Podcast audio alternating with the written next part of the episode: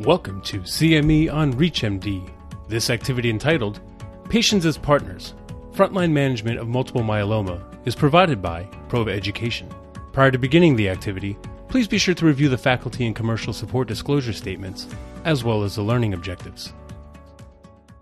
Patients newly diagnosed with multiple myeloma are often experiencing various symptoms, including pain and fatigue. Fortunately, amazing strides have been made in treatment that are improving our patients' quality of life. This is CME on Reach MD, and I'm Dr. Caitlin Costello. And I'm Dr. Ravi Vij.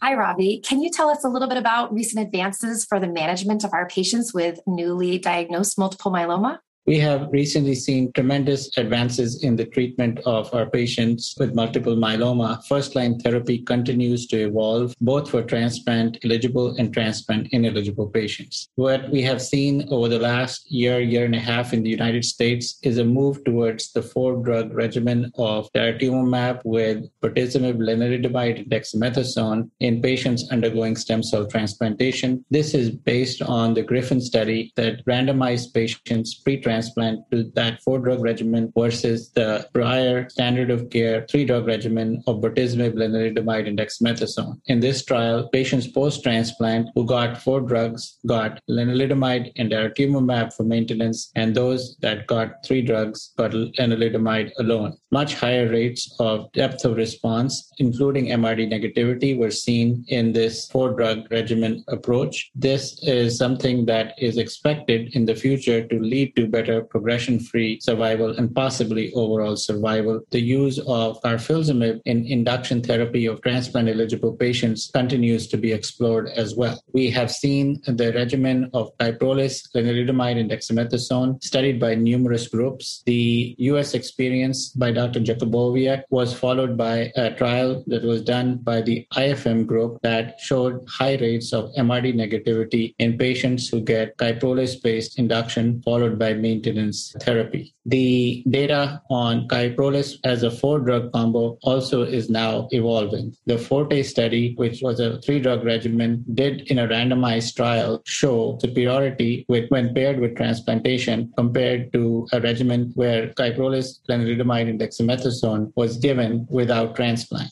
building on that, trying to incorporate the use of four drug regimens, including daratumumab, kyprolis, lenalidomide, and dexamethasone into the mix is a strategy that is starting to pay dividends. The master study that was published recently in a major academic journal showed that the four drug regimen produces unparalleled rates of remission, including MRD negativity at 10 to the power of minus 6. This trial explored using MRD as an endpoint to decide on length of therapy as well at the recent ASCO meeting, the ATLAS study that showed that Kyprolis with lenalidomide as maintenance strategy post-transplant have superior outcomes that compared to lenalidomide maintenance alone. And this again is something that was seen earlier in the Forte study as well. At the ASCO meeting, we also had a French study looking at the four-drug regimen of daratumumab with Kyprolis, lenalidomide, and dexamethasone presented with impressive rates of depth of response response. So I think that four drug regimens are something that are going to continue to be becoming more popular for our patients. In the non-transplant eligible population, the three-drug regimen of daratumumab with lenalidomide and dexamethasone with longer-term follow-up is producing progression-free survivals of approximately five years, which is unparalleled. In the future, we will likely see four-drug regimens even for the non-transplant eligible patient population. In this population, some people still give bortezomib, lenalidomide, and dexamethasone in a dose reduced manner. This is something that, again, is one of individual preference. The use of a four drug regimen of elotuzumab with bortezomib, lenalidomide, and dexamethasone, however, cannot at this time be something that we can endorse since a study done by the SWOG cooperative group in high risk patients did not show any advantage compared to a three drug standard of lenalidomide, bortezomib, and dexamethasone alone.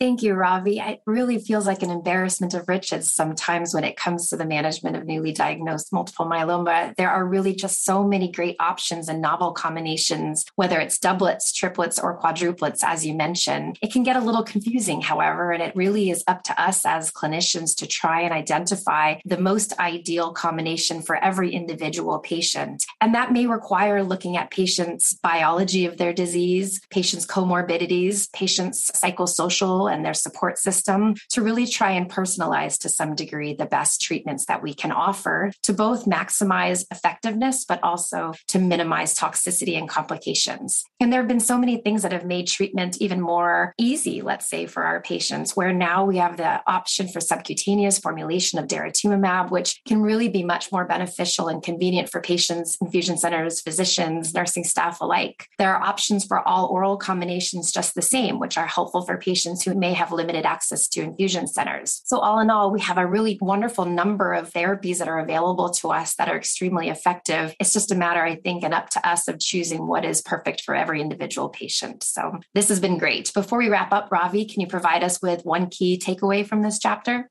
The key takeaway is that four drug regimens are now becoming the de facto standard of care for patients who are transplant eligible. In the future, these are likely to even become standards for non transplant eligible patients as well.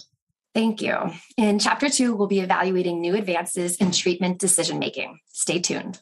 Welcome back. In the first chapter, we talked about the current guidelines for frontline treatment of multiple myeloma. In this section, we're going to talk about what is the optimal depth and duration of treatment. Caitlin, can you tell us how you would aim for deep responses in patients with myeloma these days? Thank you, Ravi. That is such a great relevant question right now is that we have so many options for treatment, but our goal really should be the same. As clinical trials have evolved over the last many years, we have seen this evolution from endpoints requiring you know, overall response rates to improved progression free survival. However, more recently, we're understanding the importance of minimal residual disease and how that could potentially reflect the same prior endpoints, including how long patients may end up remaining in remission and presumably then would have improved overall survival. So, as overall response rates have historically helped us in clinical trials understand the effectiveness of the drugs, what we now understand from many clinical trials is the evaluation and quantification of minimal residual disease and the importance of getting to a minimal residual disease state is really relevant in terms of understanding how long these patients should stay on therapy, how long these patients may require to stay on therapy in order to improve their overall survival but also may eventually have implications for when we may be able to stop therapy. And so these patients, importantly, are evaluated with their ongoing bone marrow biopsies as a means to understand have they achieved the deepest response possible so that we therefore can make educated decisions and prognostic decisions to understand how to further continue their therapy or potentially stop.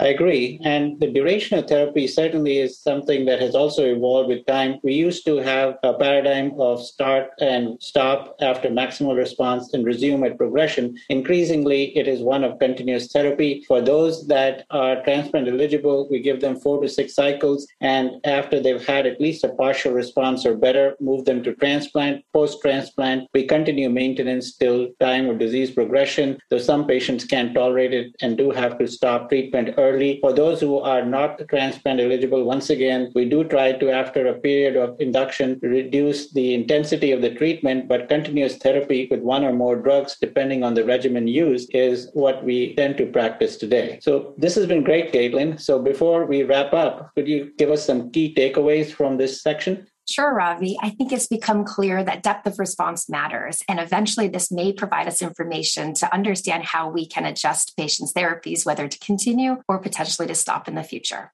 In chapter three, we will shift gears and look at important considerations from the patient's point of view. Stay tuned. For those just tuning in, you're listening to CME on ReachMD. I'm Dr. Caitlin Costello, and here with me today is Dr. Ravi Vij. We're discussing the frontline management of patients with newly diagnosed multiple myeloma. Welcome. In chapter two, we discussed the appropriate goals and duration of treatment. Now I will hand it over to Dr. Costello to tell patients how they should approach their initial appointment with their oncologist.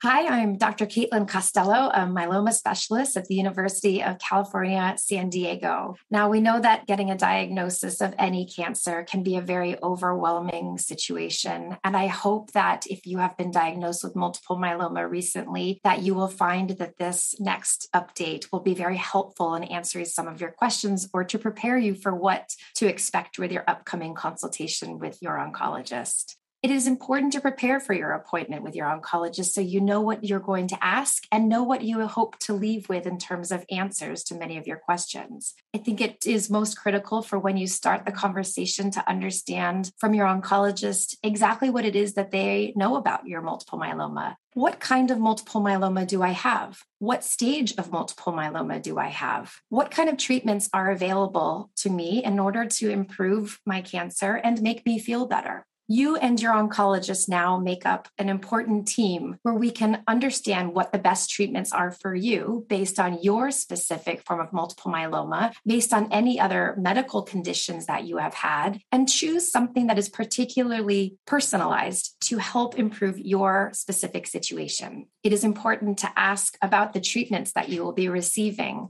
What would you expect them to do in terms of side effects, or how would they expect them to work in your particular scenario? Scenario. It's important to understand that treatments can come in the form of pills or shots infusions and can be very convenient in the means in which they are administered without involving hair loss or oftentimes significant nausea and vomiting that we frequently associate with chemotherapies. And so, as you are receiving these treatments, it's also important to understand from your oncologist how they will be able to assess how the treatment is working. Do I need blood tests or do I need pictures of my bones to understand how the myeloma has affected them or how they are getting stronger? Most important, importantly, it is critical that you remain very open and honest with your oncologist about any side effects that you may be experiencing from medications. We always like to say we have lots of tricks up our sleeve to help you feel better, but we can't help if we don't know. So it's important to ask what to expect as far as side effects are with the individual treatments that your oncologist has prescribed and make sure that you are monitoring those along the way so you can provide the feedback that may help your oncologist understand how to make adjustments to make the treatment regimen more tolerable and still maintain its effectiveness. I know this can be a scary time. However, it's important to realize that the treatment of multiple myeloma has really allowed for just significant improvements in patients' quality of life, most importantly, but also to understand that patients can live for a very long time with this sometimes considered more chronic cancer now.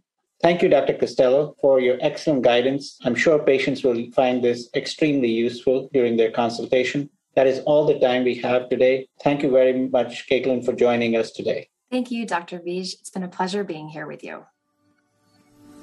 You have been listening to CME on ReachMD. This activity is provided by Prova Education. To receive your free CME credit or to download this activity, go to reachmd.com/prova. Thank you for listening.